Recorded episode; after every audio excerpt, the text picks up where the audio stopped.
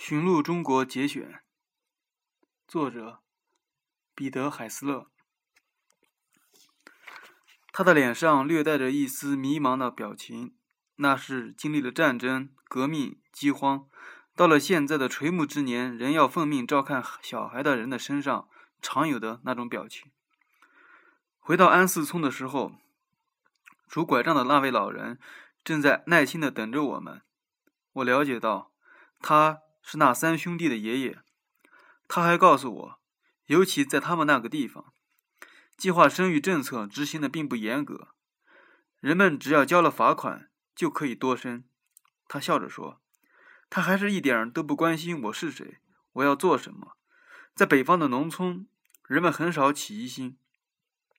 他们邀请我进去喝茶或者吃饭，基本上很常见。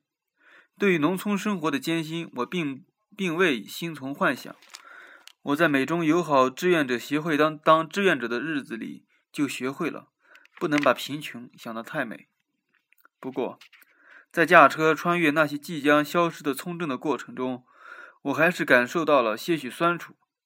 那是我瞥见的最后一线生机，最后的小镇，最后的乡村少年，也许还有最后的家庭，兄弟姐妹俱全的大家庭。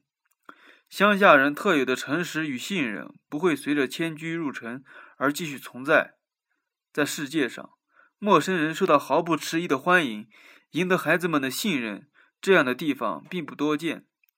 驾车离开安寺村的时候，我有些伤心了。